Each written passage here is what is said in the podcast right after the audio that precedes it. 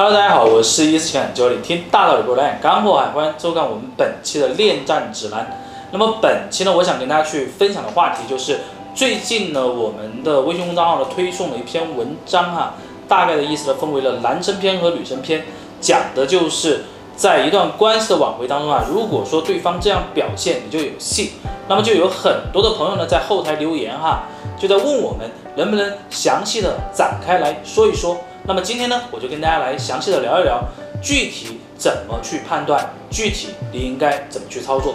首先呢，我想跟大家讲一个道理哈，但这个道理呢，你一定不要觉得我啰嗦啊，你要去挽回这段关系，你要去知道他到底哪些表现是可以让你有机会的。那么你一定要明白这个道理，这个道理是什么呢？很简单，就是一段关系哈，如果说你遭遇到了分手，请你相信我，无论是你提出还是对方提出的。对方在一个比较长的时间里面，他都有可能会想到你。为什么？因为你们两个人曾经是真爱啊，对吧？只是因为之前的一些种种矛盾呢，让对方觉得你这个人不行，所以说他就不太愿意去跟你进一步的去交流了，就把你放在了一个不想去看见的一个位置。但是呢，一个人啊，我说了，人心都是肉长的，他一定会在某一些时刻去想起你的。那么他会在什么时刻去想起你？他的表现又是什么呢？我们接下来继续跟大家讲。那么第一种情况哈，如果说对方现在受到了挫折，他就有可能会想到你。我们怎么去看呢？因为有可能你们以前在一起的时候呢，他遇到一些问题啊，遇到一些挫折啊，你都会给到他一些安慰，一定有，对不对？那么在这个时候，可能别人给了他的安慰，或者说他去寻求这种精神上的这种帮助呢，别人给不到他相应的价值。那么在这种状况下，他就有可能会想到你了。那么我们怎么去把握这个状态呢？首先我们来看哈，要知道他是一个什么工作。一般来讲呢，其实无外乎哈三大类型的工作，其实都有可能会遇到挫折。第一个呢，就是可能他的这个整个的职场的这种竞争压力是比较大的。第二种呢，就是他的工作量是会比较大的。第三种呢，就有可能他现在在上学，对吧？面临着这种考试啊，还有升级的各种压力。所以说。一个人无论他是什么样的一个状态，他总会遇到压力、遇到挫折的时候。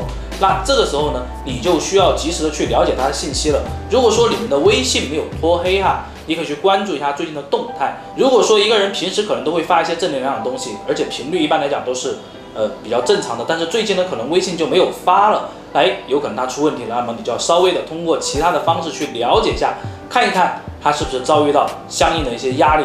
那如果是这样的情况，你就可以趁势而为啊，主动出击。另外一种情况呢，就是如果说你的微信是推的情况，你不知道他的动态的话，那么你要去找到他身边的人啊，身边的人要保持一个联系，但是去联系的过程中呢，不要让他知道哈，你一直很关注他。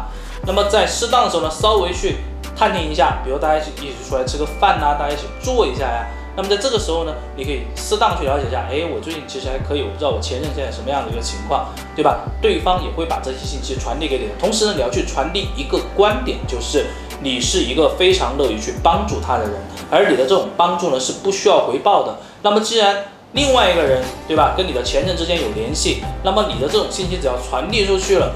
那么只要你不是给对方制造麻烦，只要不是说去骚扰对方，那么我相信啊，一旦对方遇到一些困难的时候，这个人呢，他就会把你前任的一些情况去告诉给你，那么你也会有一些机会可以去做很多事情呢。第二种情况呢，就是遭遇战啊，就是我们在一段关系当中，特别是我们长久不见面的两个人，突然有一天在某一个场景下你们遭遇了，请想想，设想一下，你们会干嘛？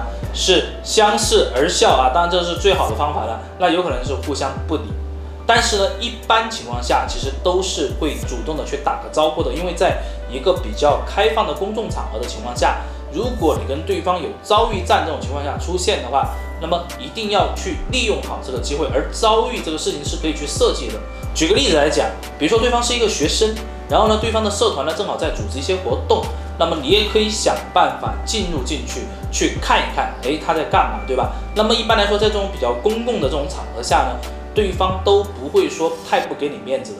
那么你就可以通过这种遭遇战的形式呢，去跟对方有一些这种交流，而这种交流呢，仅仅限于你和他对于当下状态的一个感受，而不是你和他对于以前状态的一些想法。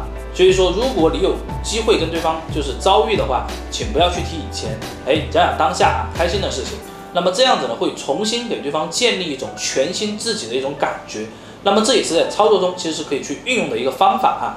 第三种情况呢，其实也是我们经常会去用的，就是你在一段关系当中哈，如果说对方现在正好受到了感情上的挫折，那么这个时候他一定会想到你，为什么？因为他开始用别人的不好来对比你的好。